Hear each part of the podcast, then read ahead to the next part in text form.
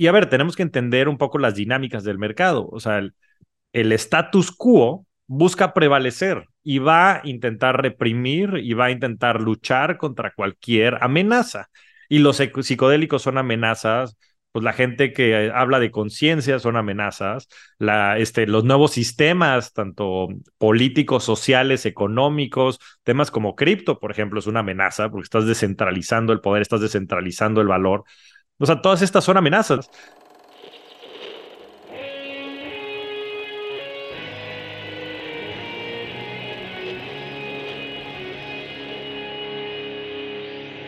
Bienvenidos a Volver al Futuro Podcast, donde platicamos con las mentes que nos impulsan a crear el nuevo paradigma de salud y bienestar, conducido por Víctor Sadia.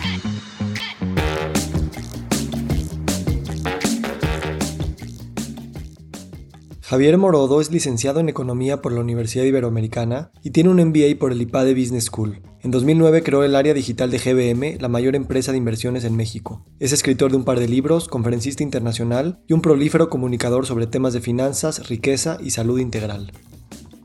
En este episodio platicamos con Javier sobre su evolución personal y el proceso de despojarse de las máscaras y armaduras creadas como mecanismo de supervivencia en la sociedad. Nos adentramos en la pregunta existencial sobre el propósito de este efímero plano terrenal y la necesidad de transformar el miedo por amor. Javier expresa su perspectiva sobre el capitalismo, abogando por tecnologías que nos permitan una distribución más equitativa, así como el desarrollo individual de habilidades financieras que el propio sistema no nos dará ni facilitará. En la actualidad hay un cambio de paradigma en el cual se valora cada vez más la atención en vez del capital, y en ese sentido es tarea de cada uno de nosotros el recalibrar la forma en la que queremos equilibrar la salud, el amor y el dinero.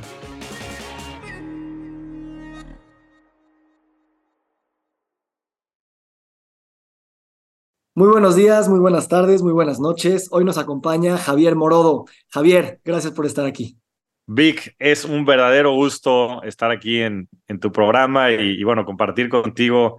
Eh, fenomenal. Muy agradecido con Alan Abruch, que nos presentó hace unas semanas y siento que te conozco toda la vida. Entonces, de verdad es que un verdadero gusto, querido Vic. Sabes, em, yo ya los dos nos ubicábamos desde hace tiempo, ¿no? Y cómo el soltar el hecho de que cuando tenga que suceder la conexión va a suceder. Y contigo así lo sentí. O sea, en el momento en que me dijeron, quiero que hables con Javier, ah, claro, Javier, no sé qué, no sé qué, tú también me ubicabas. Y eso realmente no me pasa con todas las personas, pero cuando me pasa con algunas digo, güey, suéltalo, ya sabes, ahí está la conexión ya hecha. A lo mejor todavía no se hablan ni se tienen sus WhatsApps, pero ya existe.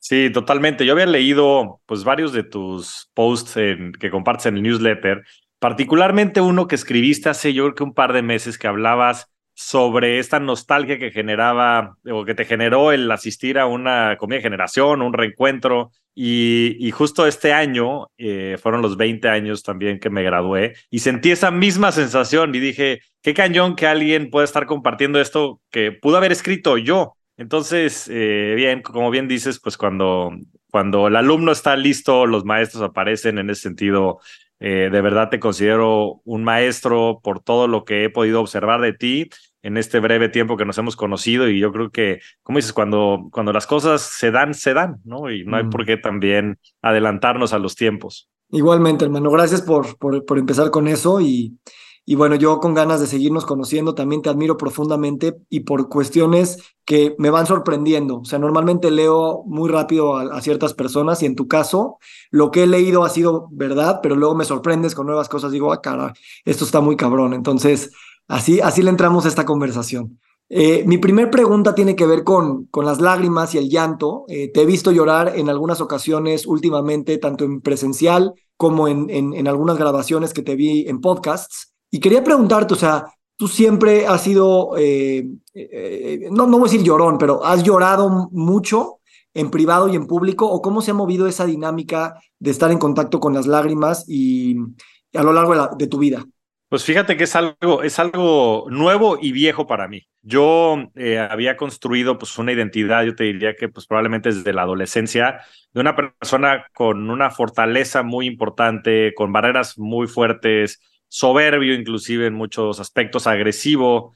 Em, y, y, yo pensaba que esa era mi realidad, ¿no? Hasta hace un par de años en el que, pues a través de la paternidad también, yo tengo tres bellísimos hijos, el, el más grande Iker, que tiene siete, va a cumplir ocho años. Y, y a través de observarlo a él, y no nada más yo, porque yo pues obviamente vivo con todos mis sesgos, pero mi madre hace un par de años me dijo, me dijo, Javi, me recuerdas muchísimo, Iker me recuerda muchísimo a ti cuando eras niño. Yo le dije, ¿de qué hablas, mamá? O sea, de, o sea Iker es súper tierno, es súper sensible, y veme a mí, ¿no? Y en ese momento, pues yo era este, director de estrategia o director de producto, ya no me acuerdo cuántos este, títulos nobiliarios eran tan importantes para mí en el pasado, que ya no lo son tanto, sigo trabajando en, hacer ese, ese tema consciente, pero bueno, en fin, me, me hizo recordar que, yo en su momento también era un niño muy sensible que también era un niño muy tierno y que mm, pues mi contexto eh, me hizo tal vez el, el, endurecerme y el protegerme de la sociedad y crear todas estas máscaras y estas armaduras eh,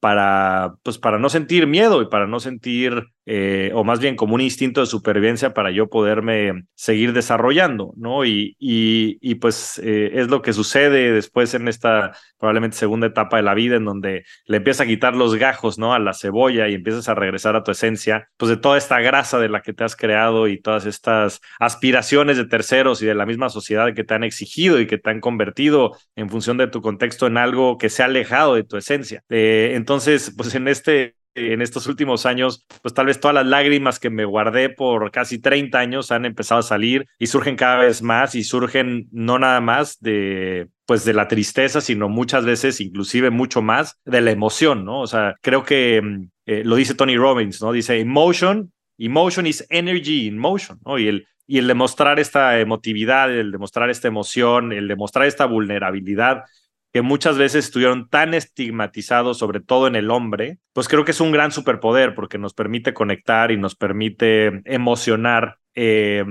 y conmover a la gente, ¿no? Y, y, viceversa, ¿no? Esa misma conmoción, recibirla y es un regalo gigantesco porque para mí también es pues, la presencia de la vida, ¿no? De la vida en el presente. Estoy este, sacando una frase que te la voy a leer que dice, The heart that breaks open can contain the whole universe leí un libro, ¿no? Que de este cuate decía, eh, nos preguntamos, ¿tú cómo te ganas la vida? Dice, es una frase súper triste, ¿no? Eh, de reducir toda la magnificencia de la vida, de la complejidad, de que somos estrellas y plantas y hormigas, de que hay una danza cósmica increíble sucediendo y toda tu identidad es cómo te ganas la vida. ¿No? En términos de, eh, de, qué trabajas, ¿no? Entonces me encanta que dices eso, porque el llanto a veces sí está muy eh, eh, puesto en eso de pues, tristeza o cosas desde ese lugar, pero no, es energía en movimiento y el estar y orar es estar como vibrando con el pulso de la, de la vida. Y eso me encanta que lo podamos como también resignificar, porque no nada más, ahí ya nada más no es un tema de debilidad o fortaleza, es, güey, mira qué,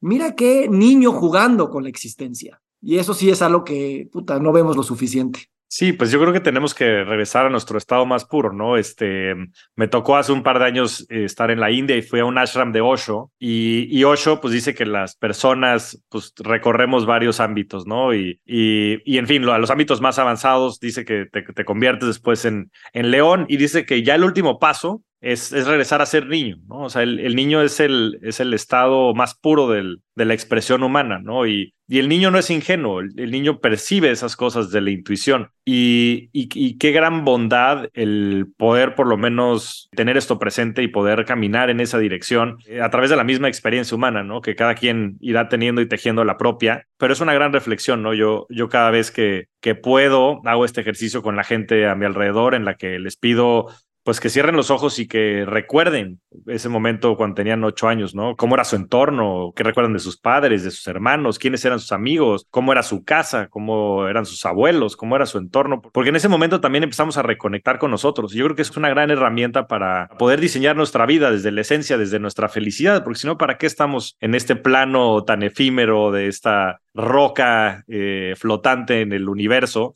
si no estamos para disfrutarlo, ¿no? Y esto que dices de que la vulnerabilidad es un superpoder, llevándolo al tema de los niños, es, totalmente eso también. O sea, el, niño sí es vulnerable y tal vez esa es la puerta de entrada a esa vida de, de mayor conexión, ¿no? Porque a final de cuentas la conexión te hace arraigarte a temas, a personas, a espacios que se van a morir, se van a perder y al mismo tiempo te ponen en peligro a ti, porque eres un niño y a lo mejor las fuerzas de la vida pues te engañan, te, te accidentan o lo que sea. Pero es también estar al filo de, de vivir de una manera mucho más profunda eh, y mucho más espontánea y mucho más, pues como es, como porque en este planeta, que, que en esta roca que gira, pues es lo más vulnerable que hay, ¿no? Y, y, pensar que no es así, eh, pues sí, nos, no, no nada más nos roba eh, conexión humana, como bien dices, nos roba esa experiencia vital. Sí, este, totalmente, ¿no? Y muchas veces vivimos apanicados por miedo y ese miedo nos inhibe a vivir, ¿no? Y es una verdadera desgracia. Yo, este, hace, bueno, mi padre murió cuando, cuando, yo era, cuando yo era niño, cuando yo tenía seis años, lo dejé de ver cuando tenía dos, mis padres se separaron por, pues mi, mi padre sufría de, de adicciones y, bueno, no pudo con esa batalla y terminó muriendo eh, cuando él tenía 39 años. Y yo, justo hace dos semanas, Vic, cumplí la misma edad que mi padre tenía cuando él murió, ¿no? 39 años y cuatro meses exactos. Y, y, fue un momento bien interesante para mí, ¿no? Por un momento muy nostálgico y por otro lado también una liberación de un miedo muy profundo a la muerte, ¿no? El habiendo ya superado, pues por lo menos en tiempo en este plano, lo que vivió mi padre. Eh, y por otro lado, pues la, el camino que sobre todo se ha acelerado mucho en temas de desarrollo eh, eh, personal, pero sobre todo espiritual estos últimos años, me ha llevado a, volver a empatizar y, y, volver a querer conocer a mi padre, ¿no? Después de haberlo probablemente odiado y rechazado por múltiples años porque yo sentía que me había abandonado, eh, pude reconectar con el amor que él tenía, eh, conmigo y a través de eso pues yo también darme cuenta y realizar y resignificar mucho de lo que fue esa paternidad que, que tuve en su momento y cómo yo la vivía eh, activamente con mis hijos. Yo te confieso que eh, de manera un tanto intencional y bueno, por supuesto que otra inconsciente, pues yo no había podido conectar con ellos mucho al no querer que ellos volvieran a repetir mi historia, ¿no? Y que el día de mañana yo por algún tema de la vida pudiera no estar presente y por otro lado también para que pues no, no abrir yo un vector de riesgo, ¿no? De, de, de, al, de una conexión tan profunda y tan estrecha como los hijos y yo el día de mañana poderlos no tener. Y eso, fíjate que ese miedo me había inhibido a mí de vivir probablemente pues, la experiencia de vida más increíble que existe en este plano, que es la de un padre con sus hijos. Y qué, qué ironía de la vida, ¿no? Porque es justo lo que dices, dice, este, estamos después eh, con tanto miedo de, de, de, vivir que dejamos de hacerlo. Y mm, este, un gran amigo que, que ya tuviste el, el, placer de conocer el otro día en una comida que hicimos, eh, me dijo una gran frase, ¿no? Porque yo le decía, oh, híjole, me aterra, me aterra el perder a mis hijos. Y, y me dijo, mira, Javier, la verdad es que comprendo tu manera de observar este hecho, pero yo te sugeriría que en el momento en el que sientas ese miedo ante un evento incierto en el futuro, cambies ese miedo por amor en el presente. Porque porque si algo llegara a pasar, ¿no? En el futuro, dime si Dios quiera que no, de lo único que nunca te podrías arrepentir es de haber estado ahí en ese momento, amando en el presente, ¿no? A tus hijos, a tus amigos, a tu esposa, a tu, tus padres, ¿no?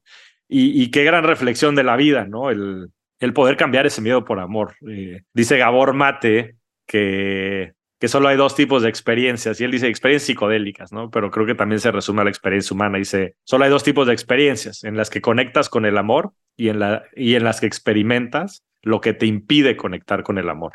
Y, y bueno, con esta este, reflexión a través de este par de anécdotas, eh, pues te quiero compartir que mi experiencia pues ha sido intentar eh, caminar por este camino de la conciencia cada vez más presente, con mis seres queridos, cada vez más consciente de las cosas eh, que, que, me hacen más feliz, cada, vez más consciente también de los miedos que existen, pero enfrentándolos ahora sí que de frente para poder eh, atravesarlos, resignificarlos y a través de ellos también conectar con, con el amor. Gracias por compartir, hermano. ¿Y cómo, cómo se ve eso en tu rutina y en tu identidad, el cambiar el miedo por el amor, cuando tienes esa presencia ante la fragilidad de tus hijos? Pues mira, te confieso que ha sido un proceso y que no ha sido fácil. Eh, yo creo que estamos programados de cierta manera para pues alejarnos del dolor, ¿no? En todas nuestras fases y bueno, ya también gracias a nuestro querido amigo Alan he entendido mucho más de, de la mente y del, de la biología y otras muchas disciplinas. Pero bueno, básicamente, pues en tu cerebro eh, tiene ciertos canales neuronales que se empiezan a construir a través de estas sinapsis de las neuronas que mm, pues hacen, hacen que tengas un sistema, o más bien que tengas un, modo autónomo, ¿no? Y que reacciones todos los días, te despiertes y yo sepa que soy Javier, me meta a bañar y no recuerde ni siquiera qué pasó mientras me bañaba, porque ya eh, funcionamos de manera automática, ¿no? Y mm, estos grandes sesgos que mm, nos impiden o nos inhiben de ver muchas veces nuestro propio inconsciente, pues nos hacen que, seamos de una u otra manera. Y entonces el, el, cambiar esos patrones de comportamiento y el cambiar o resignificar inclusive pues ciertos traumas que tenemos del pasado es algo verdaderamente complejo, ¿no? Que puede tomar años, ¿no? En terapia eh, y, y, que bueno, a través del trabajo pues puedes ir tratando y, y resolviendo. Yo pues gracias al sobre todo, y si algo creo que tengo que agradecer sobre todas las cosas, es el gran eh, soporte que he tenido de mi círculo más cercano, de mi esposa, de mis amigos, de nuevos amigos, como es tu caso, el caso de Alan y otros muchos, que me han ayudado a ir transitando pues con una caja de herramientas más robusta y con una contención muy importante eh, todas estas etapas de, mi vida. Yo específicamente con mis hijos, pues digo, lo primero es estar más tiempo con ellos, ¿no? Eh, intentar conocerlos más. Eh, me, voy de viaje con ellos una vez al año, con cada uno de ellos para intentar conocerlos como personas y poder de esa manera conectar eh, con, cada una de estas personitas que va creciendo y que son increíbles. Y, sobre todo creo que más allá de lo que hago con ellos, el trabajo más importante que puedo hacer también para ellos es el trabajo conmigo mismo. Ese trabajo interior de crecimiento, de introspección, de sanación, de integración, que es eterno, ¿no? Y que yo ya hice las paces con eso, o sea, no es un tema de, de, ir una vez este, a, hacer un proceso de psicodélicos. Lo hice hace un par de años y pensé yo saliendo de eso que había tenido el descubrimiento de mi vida. Y la realidad es que todos estos pues, son hitos muy importantes y sin duda ayudan, pero, pero es un proceso de todos los días, ¿no? Y, y para eso, pues para mí ha servido muchísimo el, el trabajar en mí mismo, ¿no? En mi espiritualidad, que para mí la espiritualidad es conocerme a mí mismo más y poder estar en paz conmigo mismo en todos los ámbitos. Yo creo que todos nosotros dentro somos un universo ¿no? y, y por eso creo que es eterno y, y ya hice las paz con eso y a través de mis prácticas de meditación, de journaling, de estos ejercicios periódicos que hago, eh, pues tanto en procesos psicodélicos como con psicodélicos o, o terapias, como en procesos personales. Yo voy a la terapia con un psicólogo y voy a múltiples tipos de, de eventos y de experiencias que me ayuden a cuestionar mi existencia y que me ayuden a entenderme más. Y yo creo que ese camino del desarrollo personal y de la espiritualidad es el mejor camino que podemos hacer para conectar con nuestros hijos. Porque en referencia a esta frase que, que citaba de Gabor Mate, yo creo que eso que nos impide muchas veces de conectar con el amor es esta misma estructura y estos mismos traumas y este mismo contexto y estos mismos sesgos y estos mismos convencionalismos que damos por hecho y que muchas veces no lo son. Wow, me encanta. Y y entrando de, a este tema, eh, tú trabajas mucho con el tema del dinero, ¿no? Y cómo eh, literalmente cuando, cuando entras al dinero desde una perspectiva integral, pues se abre una caja de Pandora muy interesante, ¿no? De mostrar cómo el, espejo del dinero de muchas maneras, eh, o sea, literalmente podríamos escribir la historia de la humanidad a través de la historia de, de pues, del dinero y de, y de la manera en la que se piensa sobre el dinero en la conferencia de, hace unas semanas, eh, tú dijiste algo de paso, pero a mí se me quedó muy grabado porque yo también lo siento. Y dijiste que realmente eh, uno de los problemas más grandes que, que estamos viendo y que nadie lo ve y que nadie lo dice lo suficiente, obviamente sí se dice mucho, pero no lo suficiente, es esta diferencia entre los ricos y los pobres que se está cada vez haciendo más grande en esta humanidad, ¿no? Y que, como que decías, yo para mí veo que ahí es una cosa que puede ser eh, cat catastrófica, ¿no? En muchos sentidos. ¿Cómo, sé que es una pregunta muy amplia y no le vamos a poder dar por todos lados, pero cómo el significado del dinero también dentro del contexto donde hay muchísima eh, dualización y que nosotros venimos de un lugar de privilegio y queramos o no, siempre tendremos también un sesgo de decir lo que digamos desde ahí, ¿cómo tú vas resignificando el dinero primero, digamos, en esta comunidad pequeña de gente con la que trabajas? ¿Y cómo ves que esa manera de llegar integralmente podría, si nos ponemos a soñar guajiramente, este, pensarse en un modelo, eh, pues tal vez más masivo, ¿no? Pues es una grandísima pregunta, Vic. Me encantaría tener una respuesta, pero te voy a decir algunos pointers que creo que eh, apuntan en la dirección de mi pensamiento. O sea, el primero es pues la misma conceptualización del dinero, ¿no? Que yo creo que como dices, pues tiene muchos vectores. El dinero es energía, ¿no? El dinero es recursos. El dinero también es una tecnología, ¿no? Que se ha inventado y que ha ayudado a la humanidad a generar abundancia, ¿no? Yo creo que sin el dinero no hubiera existido la especialización y sin eso no hubiéramos podido llegar a esta abundancia en la que hoy vivimos. Ahora, esa falta de comprensión de lo que es el dinero y de la manera sobre todo utilizarlo ha generado muchísima inequidad y muchísima injusticia, ¿no? Y mm, creo que mm, estamos en un punto crítico a nivel humanidad, porque no nada más tienes esta inequidad tremenda, sino tienes pues canales de comunicación masivos que hacen más evidente esta inequidad, ¿no? Y esa inequidad pues genera muchísima eh, violencia desde el punto de vista más práctico, ¿no? Porque pues la gente se cuestiona por qué existe esta diferencia si todos somos seres humanos, ¿no? O sea, si todos desde un punto de vista de esencia somos lo mismo, porque pues la gente nace con tanto privilegio o nace con tantos retos, ¿no? De, de uno y, otro lado. Y la realidad es que creo que dentro del mismo sistema yace el problema o la problemática. Y es que, digo, sin meternos a mucho detalle, pues mucho pues del, del sistema del capitalismo ha generado fortunas este, muy importantes y dentro del mismo sistema financiero, pues existen ciertos incentivos de los órganos dentro del sistema, ¿no? De las instituciones financieras, para generar cierto tipo de actividades que les permita acumular mayor riqueza, utilidades, ingresos, etcétera.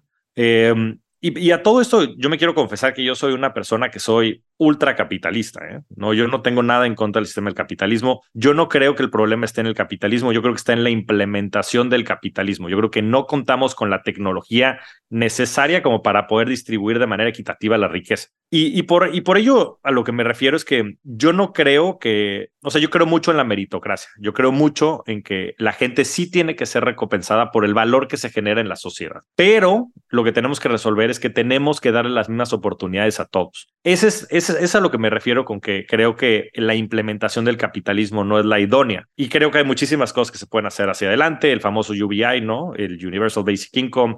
Hay muchas cosas e ideas que creo que están ahí que poco a poco se irán manifestando. Em, pero yo, yo creo que hay muchas áreas de oportunidad, sobre todo en poderles ofrecer las más oportunidades a las personas. Y para podérselas ofrecer, pues hay que intentar también cambiar, ¿no? Pues es el famoso huevo y la gallina, es cómo podemos incidir para que eso suceda. Y cuando te pones a observar los patrones, sobre todo de la generación de riqueza, pues hay cosas que son muy evidentes, ¿no? Y han habido múltiples técnicas, herramientas, eh, actividades que han ayudado a la gente a construir riqueza de manera exponencial a través del tiempo, ¿no? Riqueza generacional, inclusive. Y eso es lo que primero me, me, brincó a la mente, ¿no? Porque yo llevo trabajando pues, cerca de dos décadas en el sistema financiero y he entendido pues el good side y el dark side del mismo. He entendido pues muchos de los mecanismos que se utilizan y que han, por ejemplo, perpetuado la ignorancia financiera en el país.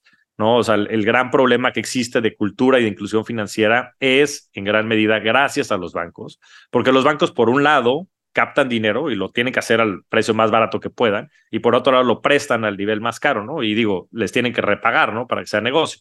Y, bueno, eso tiene sus, sus particularidades, pero sobre todo la primera parte, pues ha generado que si tienes que captar tu dinero barato, pues el educar a la gente sería contraproducente. Y nada más una, una cifra que siempre me da escalofríos cuando, y me pone a hervir la sangre cuando la comparto, es que los grandes bancos del país, los siete grandes bancos del país, liderados por sobre todo BVA, que es el banco más grande del país por órdenes de magnitud, se fondean a la mitad de la tasa libre de riesgo, o sea, a la mitad de CETES. Si ahorita CETES está al 11,5%, estos grandes bancos se, se fondean al 5,5%. Entonces, esto quiere decir que casi la mitad, el 40% del fondeo bancario está al 0%, porque es dinero que todos los mexicanos dejamos en las cuentas de banco, en nuestras cuentas de ahorro, eh, al 0%, sin generar el 11% que te está pagando CETES, que es básicamente el instrumento libre de riesgo, no son los bonos gubernamentales. Entonces, te das cuenta que pues simplemente ellos están siguiendo sus propios intereses. No es que sean buenos o sean malos actores, es simplemente que están siguiendo las reglas del juego, reglas que están diseñadas bajo esta norma del capitalismo en la que vivimos. Y por eso es que la, la, solución nunca va a venir de dentro, nunca va a venir del sistema financiero, nunca va a venir de ninguno de los actores del sistema financiero. Y es por ello que me entusiasma tanto el poder estar compartiendo ahora desde fuera del sistema, pues mucho mi visión y lo que he aprendido para ayudar a la gente a resolver esos problemas, ¿no? A tener más educación financiera, más conocimiento financiero, más financial literacy, ¿no? Este, que les permita poder eh, actuar mejor y poder ganar el juego del dinero, que es un juego, ¿no? Es un juego y simplemente enseñar a la gente cómo jugar este juego del dinero para poder construir riqueza, ¿no? Y una vez que construye esa riqueza, creo que tienes entonces el tiempo suficiente, la energía suficiente para poder jugar los otros juegos de la vida que son mucho más importantes, ¿no? El juego el juego de la riqueza, el juego del, bueno, el juego de la salud, ¿no? Nos compartía Alan Bruch, los datos son este, también críticos en temas de salud. El 72% de los mexicanos tienen obesidad. Hay una, hay una crisis de salud mental brutal. Se estima que cerca del 37% de la gente en Europa tiene algún tipo este, de, temas eh, neurológicos, este, depresión, ansiedad, este, esquizofrenia, eh, bipolaridad. O sea, estamos, estamos en una verdadera pandemia, ¿no? Y, regresando al punto de la inequidad, yo creo que conforme vayamos nosotros como humanidad resolviendo estos grandes problemas que nos presenta y estas dicotomías que a veces parece que existen en la misma sociedad, en los mismos sistemas, y vayamos pudiendo generar y servir más a la humanidad para nosotros crecer en comunidad, crecer en sociedad, este, crecer en humanidad, vamos a ir pudiendo entonces avanzar también en conciencia, ¿no? Y yo creo que parte de eso, pues mi intención de, poder ayudar a la gente a, invertir, a tener mejores finanzas, para que después entiendan cuáles son los juegos importantes y también los puedan ir jugando. Eh, esto resuena mucho con temas que tocamos en este podcast, que es en el mundo de la medicina y la salud, el conflicto de interés que hay en las grandes corporaciones y en, los gobiernos, y, como dices, no son malos actores, simplemente el sistema están, están jugando bajo las reglas del juego para pues maximizar ese interés y, pues hay muchas estrategias, unas digamos más legales y aceptables y otras pues que se puede jugar el sistema porque pues, pues de alguna manera muchas cosas están a la venta, ¿no? Pero, pero lo que dices es muy, muy importante, o sea, la solución, como dices, no viene de adentro, ¿no? No viene de adentro. Y esa alfabetización financiera o alfabetización en salud, pues sí, de alguna manera, eh, pues no podemos esperar que el mismo sistema nos eduque y nos dé las herramientas para cuestionar al mismo sistema. ¿no? Y ahí es donde hay que, por un lado, no puedes, no puedes salirte del sistema por completo porque pues vivirías en la selva y te mueres, pero tampoco puedes jugar bajo todas las reglas del sistema porque te termina comiendo y, convenciendo de que pues así es, ¿no? Entonces, yo creo que esta discusión del capitalismo, como dicen, el capitalismo es la, es la peor forma de, de, organización, salvo todas las demás, ¿no? Exacto. Y en ese sentido yo también creo, ¿no? No va a ir a ninguna parte, por, por lo menos en el corto plazo. Eh, pero sí, eh, de alguna manera hay un, hay un espíritu que, que, que, digo, es una conversación muy profunda esta y muy difícil de mantener y, y, digo, nuestra historia es muy pequeña para hablar de, del capitalismo, ¿no? También ganamos humildad así, pero, pero sí a lo mejor el, el, no sé, como que, cómo resignificamos también el valor, ¿no? Y cómo también ponemos que a lo mejor el dinero, claro que es un componente muy importante, pero tampoco ponerlo ni siquiera como fuera el primero que tienes que buscar para después buscar otro, sino cómo buscas que el dinero, la salud, el amor, la realización espiritual pueda de alguna manera eh, hacerse al mismo tiempo, ¿sabes? Porque yo siento que eso es algo que el capitalismo nos ha, nos ha vendido erróneamente, de hoy trabaja, haz dinero y mañana te vas de vacaciones y meditas y encuentras al amor de tus sueños, ¿no? Eh, tú has hablado también del Ikigai, por ejemplo, ¿no? Y, cómo, o sea, obviamente guardando las, la humildad y las dimensiones con, la gente que esto ni siquiera es una conversación que, les hace sentido porque ni siquiera pues, están en modo sobrevivencia, ¿no? Pero ¿te imaginas que dentro del capitalismo también podamos de alguna manera ser rebeldes y decir, es que es al mismo tiempo y es y, la meta está en el proceso mismo y no el día de mañana? Sin lugar a dudas, esa, ha sido mi experiencia, ¿no? También compartiendo desde la humildad de lo que pues yo he encontrado como mi propia experiencia, ¿no? Y sin querer tampoco de predecir que eso puede ser la, la, de, la de los demás, pero pues una de estas grandes dicotomías que también existe en la vida es justo esa, ¿no? Es trabajas toda tu vida para retirarte cuando estés jodido de salud, mentalmente, de relaciones, ¿no? Cuál, cuál es el sentido, ¿no? Y, y, y, yo creo que para entender eso también tenemos que entender un poco la historia de la humanidad, ¿no? A mí una de mis grandes pasiones pues es comprender todo lo que existe, ¿no? Y por eso hemos conectado muy bien también este, la filosofía, para mí la antropología, la sociología, son cosas que me apasionan muchísimo y, y, si, y si empiezas por comprender un poco cómo se construye pues todo el conocimiento y, y de dónde venimos, empieza a dar cuenta de cosas bien interesantes. Hay un libro buenísimo que se llama World After Capital, que, que de hecho lo escribe un, un, cuate que trabaja en un venture capital muy importante que se llama Union Square Ventures, este, eh, Albert Wegner, que, que, lo que explica es que a través de la humanidad pues hemos inventado ciertos, ciertas tecnologías que nos han impulsado pues, milenios ¿no? hacia adelante. Y pues cuando éramos nómadas, éramos nómadas principalmente porque había un recurso escaso, ¿no? El recurso escaso en ese momento era la comida y tenías que ir migrando para ir encontrando comida y poder sobrevivir, ¿no? Y después eh, el paradigma cambió y se inventó la agricultura, una gran innovación tecnológica que le permitió a la gente el poder cosechar su propia comida, ¿no? Y en ese momento este, nos establecimos. Y e, ese establecimiento y la comida misma generaron un cambio fundamental en la humanidad, ¿no? Y en ese momento lo que sucedió fue que se inventó la propiedad privada, ¿no? Y, de hecho cambiamos, antes éramos, este, eh, no éramos monógamos, éramos polígamos y todo el mundo, este, pues, en fin, tenía relaciones con todo el mundo y crecíamos en comunidad. Y, y en el momento en que se inventa la propiedad privada, pues entonces tú, eh, se inventa la meritocracia misma, ¿no? Y se deja de compartir en comunidad y crecer en comunidad. Entonces tú eres el que tenías la vaca y tú eres el que tenías este, el campo, ¿no? Y, y la cosecha. Y, y, por eso cambia la misma dinámica de pareja, ¿no? Y se establece este nuevo sistema y esta nueva relación social. Y no nada más eso, ¿no? Se establecen todas estas políticas de la propiedad privada. Entonces tú le heredas y por eso mismo inclusive te pones a ver pues lo que ha causado, ¿no? Desde el punto de vista de las mismas relaciones humanas que hemos generado. Pasa tiempo y con la revolución industrial viene otro cambio fundamental, ¿no? Inventamos las máquinas y esas máquinas trabajan por nosotros.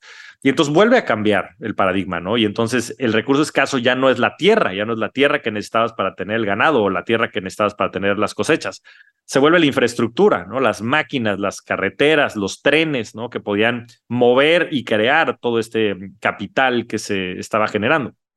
Y hace no mucho, Hace apenas 70 años se invierta la siguiente revolución tecnológica, que es todo el invento de los microchips. Estos microchips que hoy, este, me decía un, un cuate en un podcast, Miguel Oleax, un genio, me decía que su padre le regaló hace cerca de 50 años un radio de cuatro transistores, ¿no? Y, o microchips. Y este celular que estoy enseñando aquí ahora cámara, un iPhone, tiene 12 mil millones de microchips. O sea, o sea, es abismal, ¿no? Y esto ha pasado en 60, 70 años. Y, con este cambio de paradigma, lo, eh, lo, lo, que quiero contar es que pues ya el, el, paradigma cambió, ¿no? Ya no se vuelve ni siquiera el capital, sino se vuelve la atención.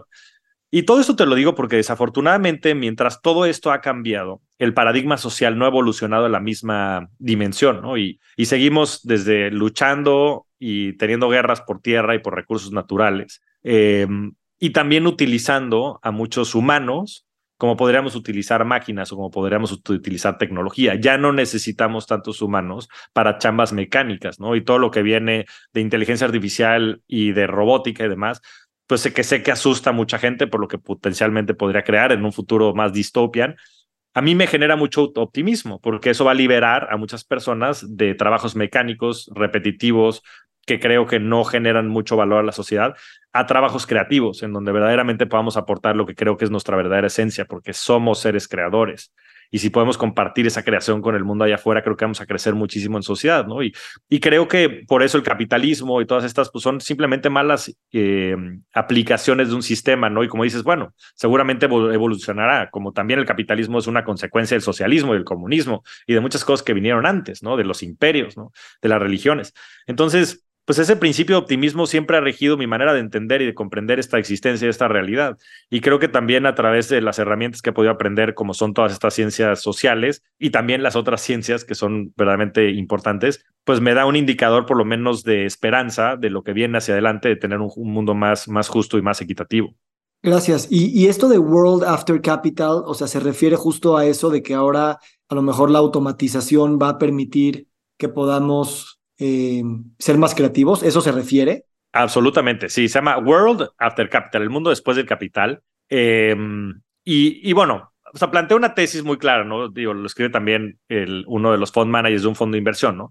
Y él, este fondo de inversión pues, ha sido el top tres fondos de inversión en la historia. Se llama Union Square Ventures. Este, Fred Wilson y Albert Wegner son los este, fundadores y gestores y ha tenido un rendimiento anual compuesto los últimos 30 años, Vic, del 60% en dólares. O sea, o sea, no, no, sé cuántos ceros tendría si tuvieras invertido en su primer fondo hace 30 años, pero es ridículo. O sea, es verdaderamente estos cuatro son muy innovadores, invirtieron en Bitcoin en 2012, en empresas como este, Uber y Facebook y, muchas de las grandes empresas tecnológicas. Ellos proponen que el recurso escaso ahora es la atención, ¿no? Y pues lo puedes ver en la dinámica social que, que tenemos y todos los problemas también que está conllevando.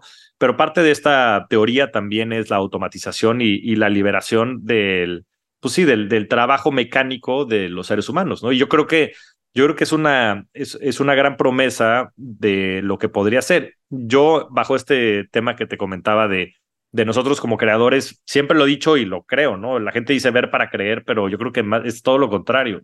Hay que creer para ver. Si te pones a, analizar a estos fenómenos como lo son Elon Musk, Steve Jobs y demás, si algo tienen en común es que todos ellos leían ciencia ficción, o sea, desde leían a Asimov y, y leían a otros muchos, este, Snow Crash y gracias a, a, su capacidad de imaginación y de creatividad, entonces inventaron este, cohetes que aterrizan y, y, aparatos que nos han cambiado por, por completo la manera en la que interactuamos como sociedad. Entonces, yo creo que lo mejor está por venir. Me, me, me, me, gusta mucho esto, no, no lo había visto desde esta perspectiva y te la agradezco que me la hayas dado. Y también yo me encantaría pensar que, que ojalá pueda ser de esa forma, porque sí, como dices, es, somos seres creativos y, yo ahorita justo ando, ando, escribiendo mucho del paralelismo, si no es que lo mismo es el proceso de sanación, literal, de una enfermedad o un tema mental, con el proceso creativo de crear obras de arte, ¿no? Y, obviamente no nada más pintura y escultura, también hacer un negocio es un arte, ¿no? Este, relacionarte con alguien es, un arte. Y, y, creo que a mí me encantaría, uno, porque pues creo que tendría chamba en ese mundo, pero dos, porque cualquier acto de sanación es un acto de creación y es un loop muy eh, muy generativo. Eh, y, digo, está por verse porque las máquinas nos pueden eh, superar de muchas maneras, también luego queda el control en, pocas manos, luego la regulación siempre es muy reduccionista en función de todo lo que se viene después y, lo queremos meter todo en un discurso ético, como si realmente vamos a poderlo controlar cuando hay tantos conflictos de interés y tantas fuerzas que se están moviendo, ¿no? Entonces, una de las cosas que yo veo con la tecnología y la pongo aquí es el, el, esto que con el que empezamos esta conversación, o sea, si somos hormigas cósmicas que estamos interconectadas con el suelo y la pulsación del universo, pues las máquinas nos, nos, nos, nos pueden ayudar a conectarnos con ese, digamos, animismo de que todo está vivo, todo está despierto, todo es espiritual, todo es muy profundo. Porque no vamos a regresar a las cavernas a cantarle al fuego nada más. Necesitamos hacerlo a través de los microchips y Facebook, ¿no? Entonces ahí también veo una eh, eh, posible explosión de mayor creatividad que te permita y te inspire a tú también eh, sacar ese lado creativo. Totalmente. O sea, yo coincido contigo y, y, todo lo que dices me parece muy acertado. O sea, yo creo que estos principios también de sanación son procesos de creación y, y yo creo que todos estamos conectados y yo creo que hay un, hay un propósito mucho más grande que nosotros y mucho más grande que el mundo, ¿no? Y, y, creo que comprendemos muy poco de nuestra existencia, pero de lo que, de lo que creo que podemos comprender y de lo que creo que pues también grandísimas mentes han podido decodificar, pues hay, hay, muchos, hay muchas razones también para ser optimistas. Eh, hay, un, hay un autor, este, es, uno de los contribuyentes a la teoría de la física cuántica más importantes, que se llama David Deutsch, ¿no? Y para toda la gente que nos escuche, si se pueden escuchar un episodio del podcast de Tim Ferriss con Naval Ravikant y con David Deutsch, vale muchísimo la pena. David Deutsch ha, escrito un par de libros, eh, The, Beginning, of Infinity y The Fabric of Reality, en el cual explica un poquito su teoría acerca de, mm, sobre todo el conocimiento, ¿no? Y cómo se construye el conocimiento y cómo eh, se construye la ciencia en, en, en, este plano. Y dice que hay cuatro teorías que explican un poco las bases, ¿no? Digamos que los principios fundamentales del todo, ¿no? Y, y la primera es la teoría de la epistemología, ¿no? Que es la teoría de cómo crece el conocimiento, ¿no? Y hoy estamos tú y hablando a través de una computadora miles de kilómetros de distancia, gracias a que han habido pues una serie de seres humanos increíbles que nos han permitido construir conocimiento y llegar a este punto de, de la tecnología y de la humanidad. La, la, segunda es la teoría de la evolución, no la de Charles Darwin, sino la más evolutiva que, que escribió Richard Dawkins, que también es un superautor de libros de, de, biología y de genética específicamente brutales. La tercera es la teoría de la computación, ¿no? y la teoría de la computación es la, la velocidad y la capacidad de procesamiento que estamos teniendo eh, pues en, muchos de estos eh, aparatos Y la cuarta es la teoría de la física cuántica, que es la verdad, honestamente, la que me cuesta un poquito más de trabajo entender, pero bueno, pues esta teoría de los, de los, de los universos paralelos y de la propia existencia de cada una de las personas que habitamos y de cada uno de los seres que habitamos en este, en este espacio. Pero para que estas, y dice que con esas cuatro puedes deducir cualquier cosa hacia adelante, puedes resolver cualquier problema que se te presente. Eh, pero todas estas tienen que estar regidas bajo un principio que él le llama de optimismo, ¿no? Y es un principio de optimismo porque porque si no existiera eso, no existiríamos como especie. Y, te puedes ir atrás en múltiples puntos en, la historia de la humanidad, en donde hemos estado a punto de acabar con este planeta. Acabo de ver la película de Oppenheimer, que me pareció extraordinaria. Eh, no conocía yo tan a detalle la, la puntualmente pues lo que había pasado, ¿no? Y bueno, también este, eh, pues en fin, la producción es genial pero, pero me, me, sirvió también para darme cuenta de la fragilidad de la humanidad, ¿no? O sea, pues estuvimos a nada de que el universo, de que el mundo volara en pedazos. Este, existía una posibilidad de que el chain reaction que causó la bomba atómica no se detuviera y que acabáramos con este planeta. Y no nada más eso, ¿no? Desde entonces hemos vivido con estas amenazas de las bombas atómicas y nucleares que tienen todos. Entonces, si no existiera este principio de optimismo, no estaríamos aquí. Y yo creo que cualquier problema que nos ponga enfrente que hay muchísimos, ¿no? Estamos acabando con el, con el planeta. Este, pues es como dices, ¿no? Está habiendo probablemente menos conciencia a nivel colectivo que nunca antes en la historia. Tenemos dos o tres guerras este, verdaderamente desgarradoras y, que, nos pueden romper el corazón.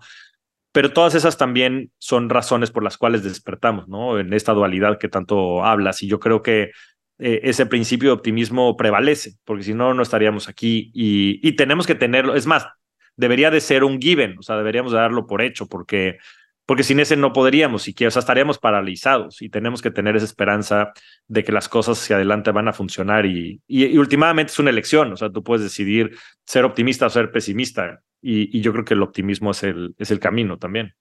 Sí, y, encontrar espacios, eh, bueno, no encontrar, forzarlos de alguna manera, espacios de sanación colectiva y de revisión de trauma, ¿no? O sea, porque la guerra, por ejemplo, nos, nos expone esta necesidad de, más bien necesidad, no necesidad, sino nos expone a esta realidad. Eh, a, esta, esta herida tan profunda que, que, tenemos, ¿no? O sea, tú, tú nos comentaste la herida de abandono de tu papá, por ejemplo. Imagínate eso exponenciado por 8 billones de personas y con traumas de guerra, de violaciones, de expropiaciones, de cosas de ese estilo que, se registran en un lugar y que no se pueden sanar de una manera tan inmediata o nada más con un futuro de prosperidad, porque hoy estamos en un futuro de prosperidad económica en muchos aspectos y aún así no lo estamos disfrutando, no lo estamos viviendo, no lo estamos porque traemos esta, esta huella de alguna manera, ¿no?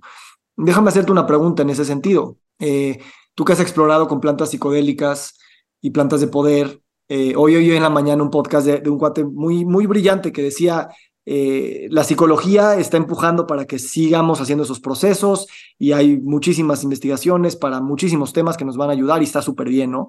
Pero me dice, últimamente, estas son tecnologías ancestrales muy poderosas que nadie sabe de dónde vienen y que la psicología no sabe en qué se están metiendo, ¿no?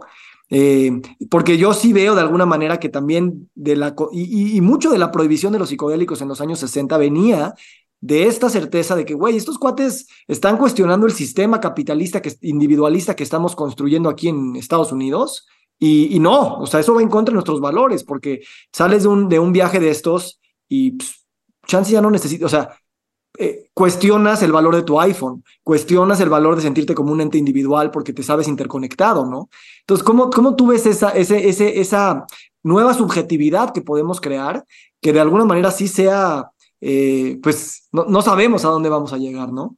Pues yo creo que es, es parte, o sea, si lo viéramos como en el colectivo, es parte de este proceso de sanación de la misma humanidad, ¿no? Tú lo mencionabas, yo creo que pues estamos en un punto de inflexión también a nivel humanidad que nos ha llevado a pues muchos excesos, ¿no? Inclusive en el mismo tema del, del dinero, del capitalismo, de la abundancia, de, no, y lo puedes ver esto reflejado en la misma destrucción que estamos imponiendo en nosotros mismos como sociedad, en nuestro entorno este, material eh, y en, y, en, las personas. O sea, me parece a mí aterrador este dato de Alan que dice que el 37, 38% de la gente está padeciendo alguna enfermedad mental. O sea, es, o sea, es crítico. O sea, la gente no puede estar con, con uno mismo, ¿no? Y, y yo creo que como consecuencia de eso se está dando un movimiento, pues a nivel, eh, pues sí, social, pero, pero representado en, en, en cada uno de nosotros como individuo, en el que se están moviendo muchas cosas. Y yo creo que eh, este tipo de tecnologías, como son los psicodélicos, pues vienen como una respuesta a esa necesidad que existe tan tangiblemente en el mundo. Ahora, no es nuevo el tema de las revoluciones, ¿no? O sea, eh, este tema de, del cuestionamiento del, del orden social, eh, pues ha pasado múltiples veces en la historia de la humanidad y, y este, nos podemos remontar pues, a los imperios, a las religiones, ¿no? Los sistemas sociales han cambiado de manera drástica en los últimos dos milenios y van a seguir cambiando, ¿no? Y, y a ver, tenemos que entender un poco las dinámicas del mercado. O sea, el, el status quo busca prevalecer y va a intentar reprimir y va a intentar luchar contra cualquier amenaza.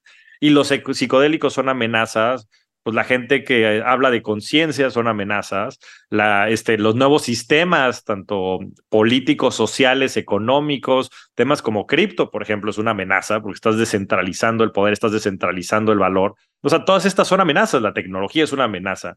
Pero llega un, llega un, llega un, un tipping point, ¿no? En donde, en donde ya no es controlable, ¿no? Y creo que, creo que estamos muy cerca a eso, porque, porque hoy la libertad de expresión pues, es una realidad en múltiples países, desafortunadamente no en todos, y porque creo que también a través de esta experiencia colectiva y de los mismos medios de comunicación se están pudiendo compartir estas experiencias que le están ayudando a la gente a generar más conciencia, porque si te pones a pensarlo de manera muy objetiva, la conciencia simplemente es un proceso de aprendizaje, es un proceso de despertar. Y creo que eso es lo que estamos viviendo también con la exponencialidad de la comunicación y con la exponencialidad este, pues también de todas estas herramientas. Y, y creo que, que vamos en el camino correcto. Ahora, pues también cuando abres los ojos y cuando despiertas, a veces no es bonito, ¿no? Porque, porque empiezas a ver todas estas cosas que no veías alrededor y hay muchos retos y problemas, pero, pero nuevamente me remonto a este tema del optimismo y, y, de esta fe en la humanidad, ¿no? Y de, en el ingenio humano, de que vamos a prevalecer, ¿no? Y de que, y de que los retos que tengamos por enfrente los vamos a atravesar. Yo celebro mucho tu trabajo, hermano, en el sentido de que pues ayudas y empoderas a las personas a tener una alfabetización financiera y le llamas este de wealth mastery, pero en ese proceso lo combinas con tu historia personal, lo combinas con tus lágrimas, lo combinas con tus esperanzas, invitas a tu familia y a tus hijos a, vivir este proceso contigo. Y, y, últimamente lo que haces también es, ok, estamos todos en un cuarto viendo gráficas del, del, del SP 500 y a los cinco minutos nos quitamos la camisa y nos vamos al pasto y nos vamos a gritar, ¿no? Y eso creo que es algo que, que, que yo, yo, yo lo valoro mucho y devuelves un saborcito a por qué estamos haciendo lo que estamos haciendo y confundes un poquito también de no tenemos las respuestas de hacia dónde queremos llegar con estos temas que, que hablamos de mismo de libertad financiera o de crecimiento económico y, y, lo valoro mucho porque no es de que tú les das una respuesta, sino que invitas a un viaje que tú mismo estás teniendo y creo que a final de cuentas eso es la atención y la conciencia con la que pues nuevos órdenes se van a crear, ¿no? Así es. No, gracias, querido Vic. La verdad es que para mí fue bien, bien padre e importante que estuvieras por ahí, que pudieras compartir con nosotros también tu experiencia. Y fíjate que eh, esa ha sido mi experiencia. O sea, yo, pues, eh, en fin, tuve una carrera eh, en el mundo corporativo muy exitosa y a los pocos años de trabajar ahí, pues ya había tenido múltiples condecoraciones y había lugar, llegado a lugares que después la gente no llega ni siquiera en una vida.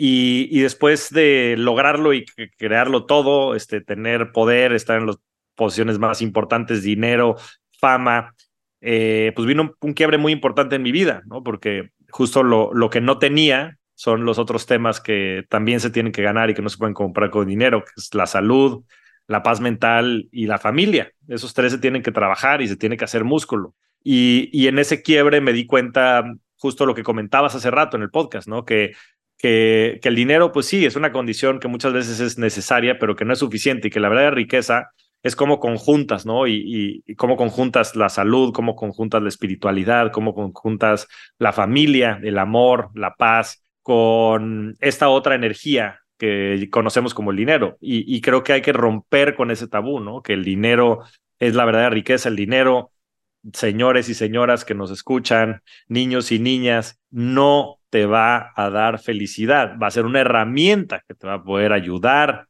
a trabajar en las cosas que te van a hacer feliz, pero pues sooner or later se darán cuenta que eso no les va a dar la felicidad y que lo otro sí. Y ojalá que podamos crear un círculo virtuoso, ¿no? Lo que yo llamo riqueza 360, en donde todas estas funcionen en sintonía, porque cuando funcionan en sintonía es donde la magia ocurre. Es donde verdaderamente podemos conectar con nuestra esencia, tenemos también la capacidad de vivir en plenitud y este, sobre todo de servir a la gente allá afuera para que pues todos podamos caminar en el, mismo camino, en el mismo sendero, porque como bien dices, de estas hormigas atómicas hacemos un todo y todos somos parte de este gran universo. Y últimamente eh, yo agregaría todo lo que dijiste, nada más el, el, el, el nivel de asombro con el que podemos vivir por ser estas hormigas que tienen ojos muy chiquitos, pero que pueden ver cosas muy grandes, ¿no? Y, y me encanta pensar que se va resignificando el dinero desde esa perspectiva. Yo creo que nos faltan décadas, si no es que siglos, para, para pues, quién sabe qué va a pasar, pero, pero me emociona, me emociona, como que mete un, una nueva, eh, una nueva línea de trabajo, una nueva, no, no más, más, que nada, es como un olorcito, un olorcito que te va jalando a decir, órale, venga, hablar del dinero desde ese lugar, me late. No están las respuestas ahí, pero, pero me late entrarle ahí. Y yo te agradezco que lo hagas porque no solamente lo haces de manera genuina, intuitiva, también lo haces, eh, o sea, para afuera, o sea, con ganas de, de, sumar gente, con ganas de hacer comunidad, de conocer amigos, de escuchar ideas, eh, te pones ahí y pones tu vulnerabilidad en, en, en, el filo para que pues, seas juzgado o seas confrontado, y eso también habla mucho de, de una, de una apuesta que haces. Eh, y, te, lo, valoro y te lo agradezco.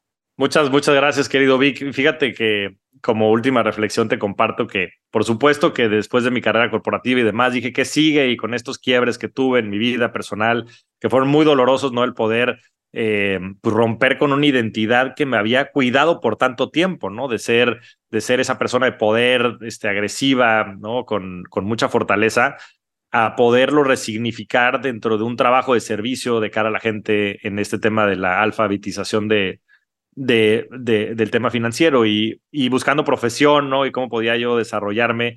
Eh, pues me parece que el tema de la comunicación y la educación es algo muy loable que aporta muchísimo valor y lo había hecho con esa intención, pero dentro de esa intención he descubierto mi mayor pasión. O sea, te lo decía antes de entrar a cámaras, pero estoy brutalmente conmovido con pues el nivel de satisfacción que me ha generado a mí y a mi entorno, el poder me ver integrado, ¿no? Y el poder ver también la cara de la gente después de estos eventos tan extraordinarios en los que compartimos cuerpo, mente y alma, este, con, con completa confianza eh, y vulnerabilidad y, y, y, sobre todo, pues ver estos indicios, ¿no? De que de optimismo, nuevamente regreso a esa palabra, ¿no? De, del optimismo de ser seres humanos conectados, de, de saber que todos estamos en esta misma cancha jugando en el mismo equipo y que cada quien está aportando su granito de arena para hacernos tener una mejor experiencia en este e, efímero milagro que vivimos llamado vida. El mejor regalo que le puedes dar a alguien más es invitarlo a compartir un sueño y, y sobre todo en un mundo donde pues muchos de nosotros hemos dejado de soñar. Así es que gracias, gracias hermano por invitarnos contigo a ese, a ese juego. No, gracias también a ti, querido Vic. De verdad es que también has despertado mucho esa misma ilusión y, y me da mucho optimismo nuevamente el tener a, seres como tú cerca de mí y también en este querido planeta en el que vivimos. Se va a poner bueno, hermano. Ya está bueno y se va a poner mejor. Gracias, te quiero. Igualmente, hermanito. Fuerte abrazo. Nos encantaría recibir tu retroalimentación de estos podcasts para continuar generando contenidos que te sean útiles e interesantes. Si puedes, déjanos un comentario en la página web victorsaadia.com.